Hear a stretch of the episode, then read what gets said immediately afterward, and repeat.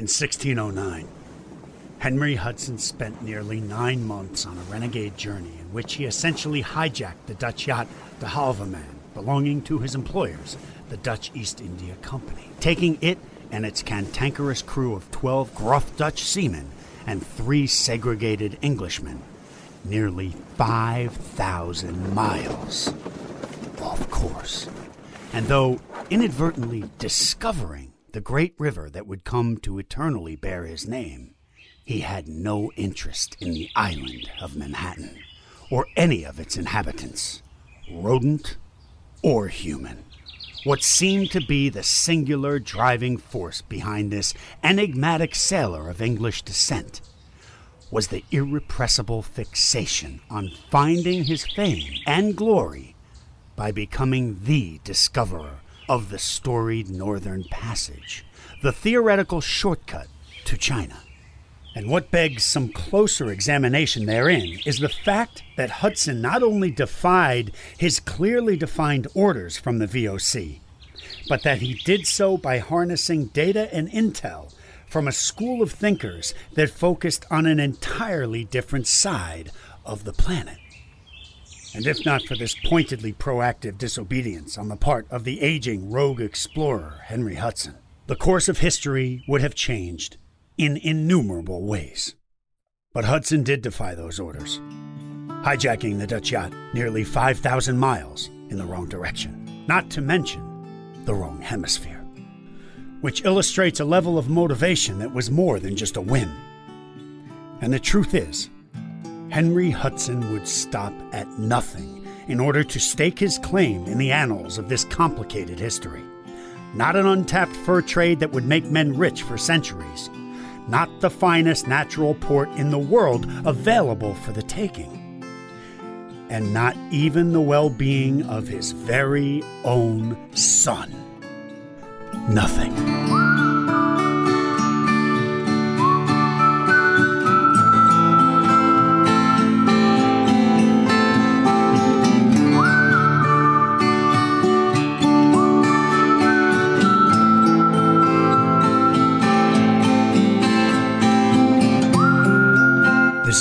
Podcast Island, the story of how this culture, this world, this island, the place we now know as New York, came to be.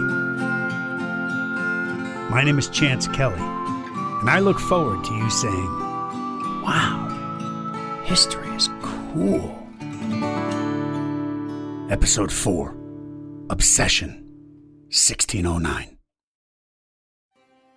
As the sun set on the year 1609, the rigid and often dyspeptic directors of the Dutch East India Company were glad to learn that their 65 foot wood hewn yacht was not, in fact, at the bottom of the Barents Sea nor frozen in an iceberg in the Arctic Circle, and that 15 of Hudson's 16 man crew actually made it back alive. And being that this one casualty was an Englishman, these meticulous Dutch merchants calculated the overall end cost of this voyage as fairly reasonable. However, needless to say, the objective that they actually sent Hudson up there to pursue the navigation of the Northeast Passage to Asia over the top of Russia was certainly not accomplished. Specifically, he was instructed to go over the skinny little island called Novaya Zemlya, which points right up at the North Pole. And that objective was unfulfilled not just for Hudson's insubordination, but because it was actually impossible in the first place. And even before accepting this commission from the Dutch East India Company, Hudson already knew that full well. Didn't he, Mynheer? Well, I have some doubts. Ladies and gentlemen, once again, the inimitable Dr. Jaap Jacobs. About whether Hudson actually knew that. He had, of course, tried this, this route before, and so had others, and they had failed. However, he may still have thought that some of the theories behind this idea were correct. And one of those more prominent theories came from a hardline Calvinist minister by the name of Petrus Plancius. Born in 1552 in what we call West Flanders today, Plancius had fled Brussels following the fall of Antwerp in 1585. In addition to being one of the founders of the Dutch East India Company in 1602, Plancius would also serve as its chief cartographer. Now, this theory that we mentioned, that Plancius was a strong proponent of, said that in spite of the remarkable cold and prevalence of pack ice in this region, that further toward the pole, as a result of constant sunlight on that area for most of the year, that the uppermost region of that circle, perhaps from somewhere north of 80 degrees latitude and up, was not ice, but open ocean of temperate climate and smooth sailing to the other side of the planet. That's entirely correct. Plancius is actually the one who can be credited with propagating the idea of a, route to Asia straight over the pole, the North Pole. So that was his idea that once you would get north enough in, in summer that the, the rays of the sun would be strong enough to melt the polar ice. So while Hudson had tried this twice before, this time he was working for the Dutch, the Dutch East India Company, who Petrus Plancius was a director of and the chief cartographer for. Plancius was pretty big on this idea, wasn't he? He ascribed to that theory, and uh, and that's why Hudson received the instructions to try this route. So yeah. Now, folks, latitude. If you're like me, you don't remember much of that from geography class. But to put latitude into perspective, there are only 90 degrees latitude on the globe from the equator to the North Pole. That's 90 degrees, zero at the equator, 90 at the North Pole.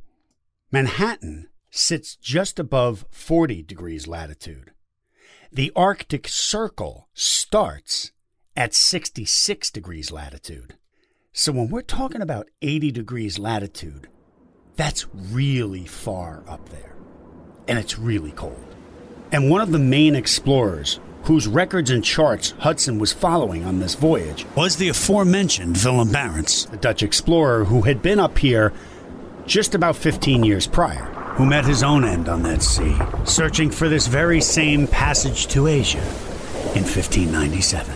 And in 1608, Hudson had made it to the same mark that Barents had recorded in 1595 of 79 degrees latitude. In a wooden sailboat that was even smaller than the Half Moon.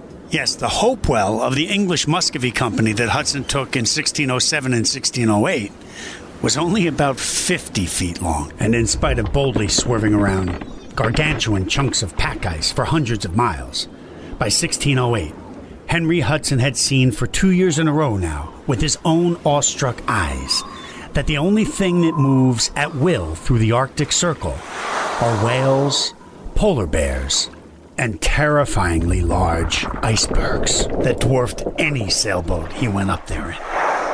I mean, humans eventually would reach the North Pole, but that wouldn't be for another 300 years.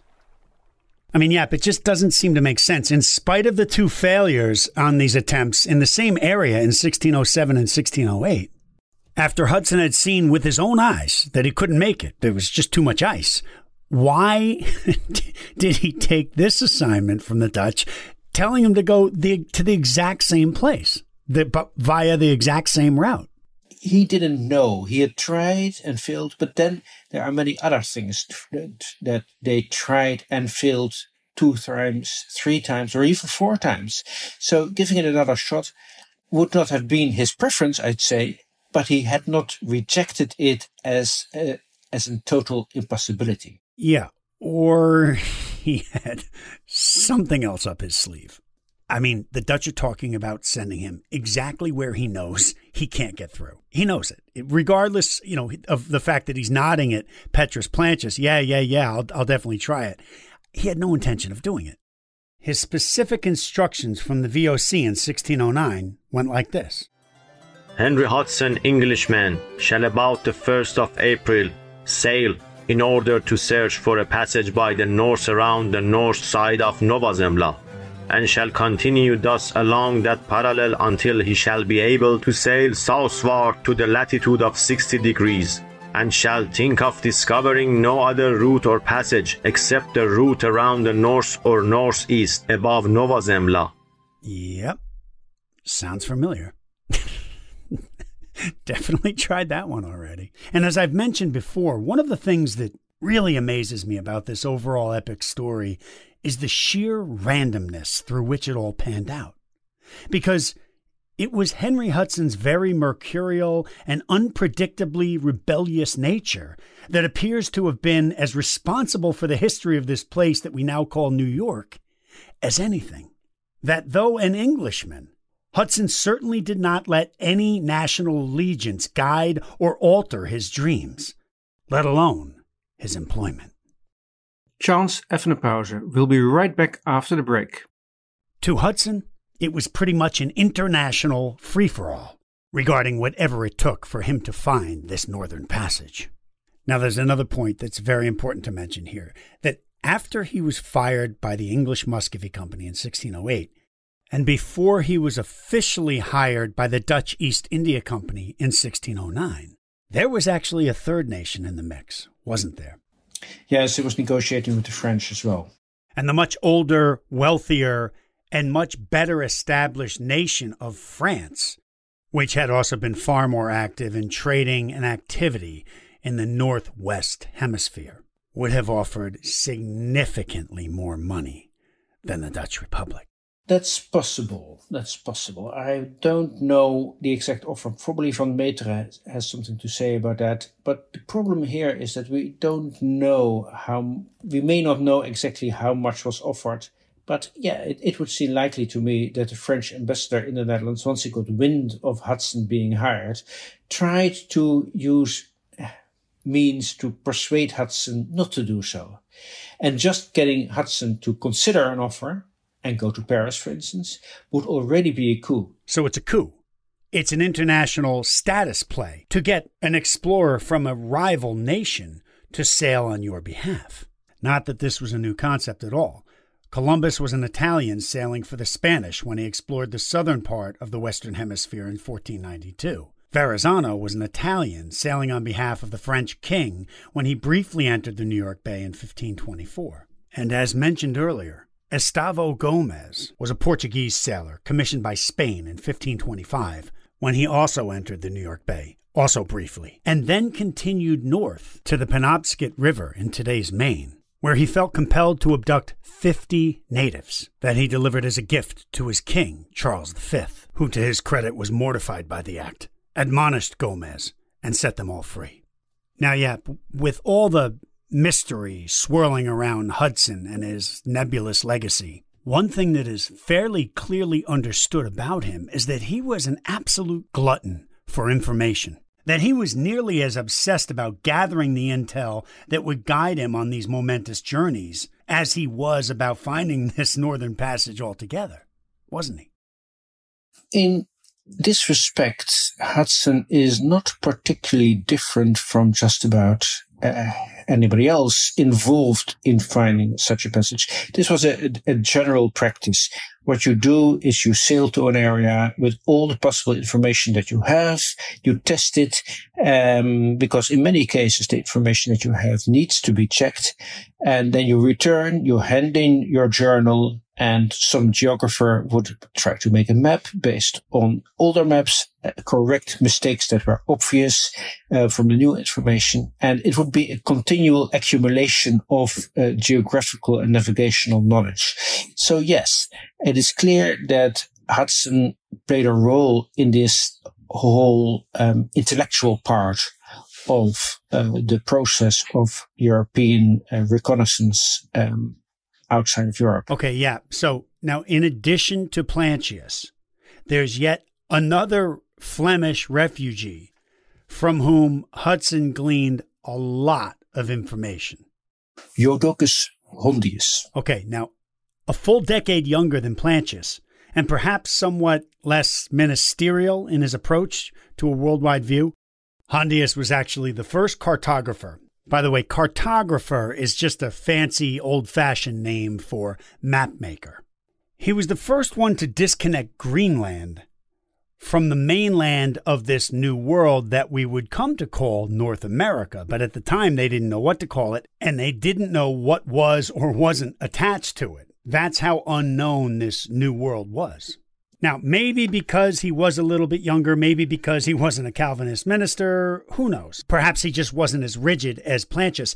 Hondius was decidedly more focused on the western side of the planet, the side on which so much less was known and so much less was explored so far. It seems that Hondius had contact with some of the uh, English explorers that ha- that had gone to, to Virginia, with Weymouth and John Smith. It's even presumed that it was Hondius who supplied Hudson with the information gathered. Oh yeah, mercurial as he may have been, Hudson got around. He went to where the intel was, and along with these Dutch guys, Plancius and or Flemish and and Hondius, as we've mentioned, he and John Smith were friends. And John Smith's intel about the coast and inlets of this new land, on which he had arrived as early as 1607, was critical to Hudson's pursuits. Now, as far as the Disney style love story with the young gal from the Powhatan tribe, I'll leave that for another podcast. So by 1609, Henry Hudson had collected a lot of information about the western half of the planet. In fact, by the end of his 1608 voyage, for which his journal does survive. By the time they had given up hope of going over Novaya Zembla, this is what he wrote. I therefore resolved to use all means I could to sail to the northwest. But now, having spent more than half the time I had, and only making a small amount of progress to contrary winds, I thought it was my duty to save food, wages, and ship's gear, and returned speedily and arrived home at Gravesend August 26, 1608. Now, the truth is that that's not how it went in 1608. What happened in 1608 was after they learned that they couldn't make it over Novaya Hudson did everything he could to cut a deal with his English crew to get them to agree to go to look for a northwest passage. But it was simply too late in the year. It was already August, so they couldn't do it. So, yeah, I'll ask it again. If he couldn't get the English crew to go along with changing course and going west in 1608, what was it about the Dutch crew in 1609 that convinced them to go along with it? That is partly to do, I think, with the Dutch crew that he had. Some of these East India Company sailors may have been experienced, but on the southern route around Cape, the Cape of Good Hope. So they were used to tropical climes and sailing into to the Arctic must have been um, a chilly experience for them. They may actually, interestingly, not even have been told when they set out that they were going north. It was usual for such journeys to be kept secret, for the destination to be kept secret. Really? Oh, yeah. Well, that happens later on with many expeditions that are sent out. Now, Jaap, we should explain for clarification that the reason we refer to Juet's journal instead of Hudson's for the 1609 voyage is because most of Hudson's has disappeared. Along with all the other speculation and intrigue of this voyage, the captain's missing journal is just yet another component which further texturizes this mystery. And so we have to rely on Hudson's ancient man of the sea, the cynical, cagey old Juet, for the global positioning and daily reporting of this mission. Yet, even Juet's journal has some significant gaps in it. The first one being at the very start of the trip. They leave Amsterdam on April 4th, 1609, and the next entry is one month later, on May 5th, when they're cresting the North Cape, the top of Norway. And then there is another gap of two more weeks. Now, the North Cape, the top of Norway, that's above this 66 degree latitude. They're, they're in the Arctic Circle, they're in the Barents Sea. And again, as Jaap just told us, these sailors were used to taking the southern route. That's Africa. That's hot. These Dutchmen, these sea beggars, they'd never come here before to the Arctic. Also, as Jaap said, it's very likely they didn't know where they were going. A few Dutch ships had actually sailed there. Um, they, the Dutch hadn't really started whaling around Spitsbergen um, at Svalbard at that point in time. So I think that his crew may have thought at some point, well, this is really getting too cold. This is getting dangerously cold. Let's start back, go back. So, though it's unwritten anywhere in Juet's journal, One theory about this voyage is that during those silent periods in the journal that the crew was in the process of pursuing a mutiny. I think it's distinctly possible that there was at least the threat of a mutiny, but it's it is in my to my mind not very likely that an actual mutiny, that is a takeover of the ship and putting the captain out of command, occurred, because they wouldn't go on going north if that had happened. And regardless of the exact course of events during that first six or so week period during which Juet's journal has all these gaps. What appears to be happening, to my eye anyway, from about the middle of May forward, is Jewett recording a confluence of unreliable weather, currents, and navigational data. Waypoint islands out of position, and other islands not there at all. May 19th. Our latitude was 70 degrees. 30 minutes and we were inside of Arduous Island which placed us 60 miles ahead of our estimated position due to the set of the stream of the White Sea. But by two o'clock the wind was directly ahead of us, and we could not get about the North Cape, so we tacked toward the east. May 28th, we should have been 910 miles off the Faroes, yet we had them in sight only 48 to 54 miles off. June 2nd, at noon, headed west southwest to find Bass Island, discovered by one of the ships of Martin Frobisher in 1578, to determine whether or not it was charted in its proper latitude. June 3rd, we believed ourselves to be near Bass Island. By midnight, we looked out for it, but could not see it. June 6th, the wind varied between east, southeast, and southwest, making us danger heading many times in a general west southwest direction. So, what I read between the lines here is that Juet is covering his tracks, essentially documenting enough inaccuracies and nautical hazards by which he can justify that they didn't have a choice but to set a course westward. But hold on covering whose tracks exactly? His own? His crew's? Or his captain's? And were they only violating the orders of the company? Or were they taking their rebelliousness to an entirely different level? I mean, let's keep in mind who these half moon sea beggars were. They were fighters rebels, underdogs by birth, by nature, by experience. It was in their DNA. And Hudson knew that completely. He knew exactly what these Dutch mercenary sailors were made of. And he knew that once unleashed, that violence and aggression on the open seas could in and of itself become the very smokescreen he needs in order to effectively seek out and once and for all find this northern passage which he was by now thoroughly convinced lay on the western side of the planet. This was just unthinkable. You can't do that and return empty handed and expect to be um, applauded. But by now, Hudson had devolved into a man who would answer not to the English, not to the Dutch, not to any nation, and quite possibly not even to God. This was a man obsessed with finding the Northern Passage and willing to do nearly anything to make it a reality. Now hold that thought, because we'll be right back. He had the ship, he had the crew, he had the provisions, so he had the means. So this this really is, uh, as I've described it before, a project manager going AWOL. And speaking of financial fuel, one more back pocket Plan B option involved the standing offer that the states general had issued several years earlier of 25,000 guilders to anybody who discovers the Northern Passage, or more than 30 times what the VOC was supposed to be paying him.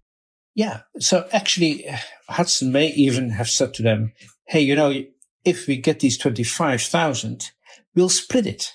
It's kind of the, the bank robbers deal that kind of thing.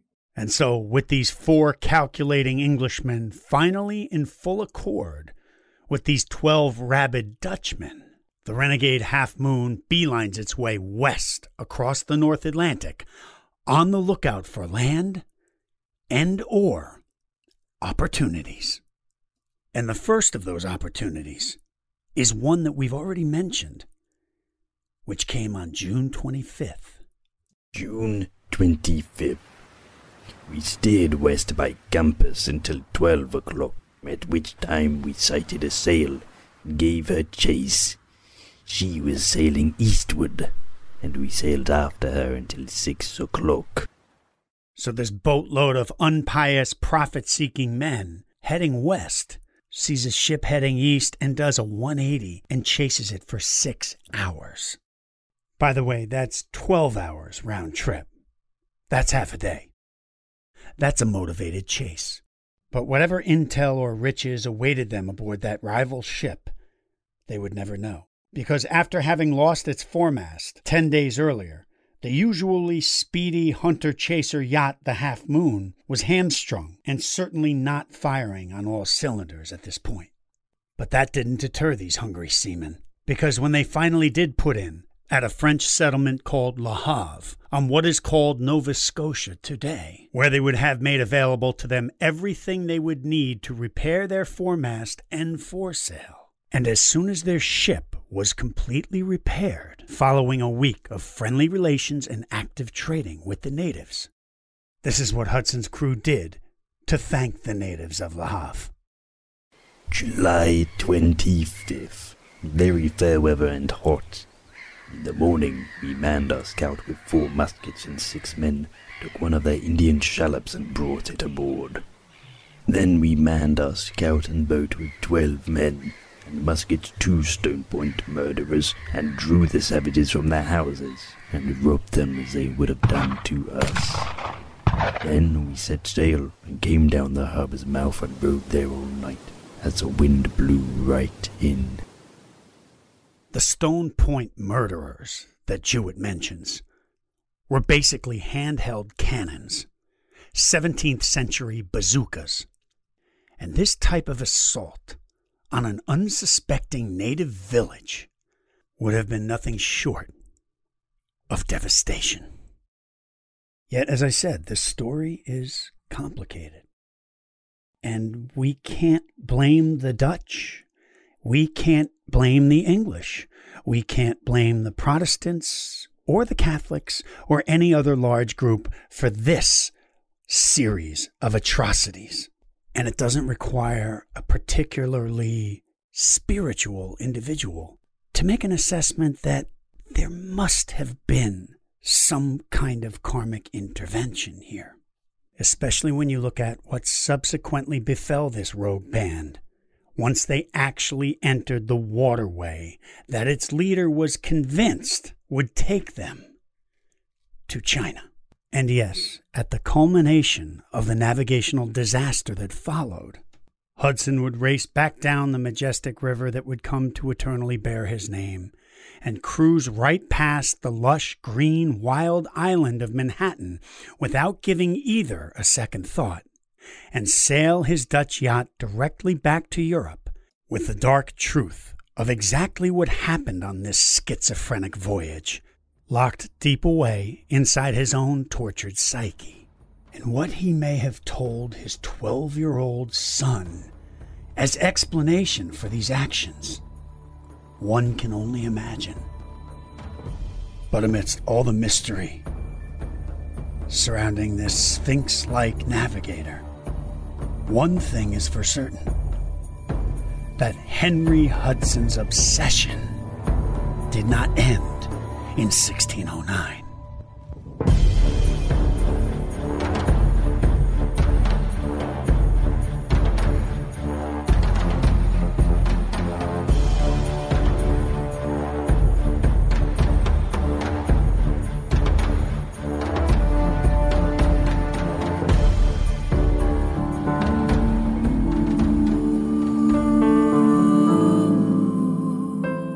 Island is an original production, researched, written, and produced by Chance Kelly and Dr. Jaap Jacobs. Research Associate James Mallon, Executive Producer Alec Baldwin, for Cavalry Audio and iHeartRadio. Our 17th century Dutch musical arrangements are courtesy of Camerata Trajectina.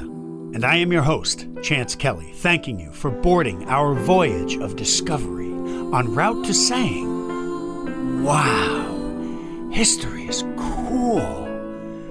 We'll see you next time.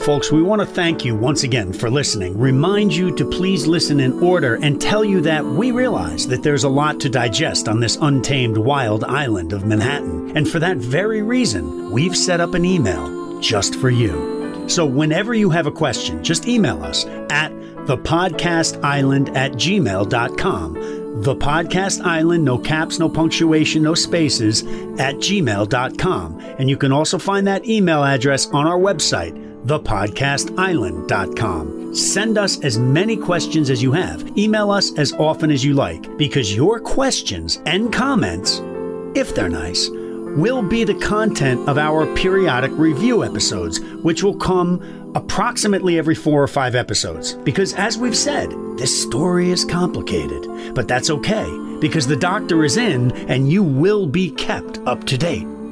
So climb aboard. History is cool.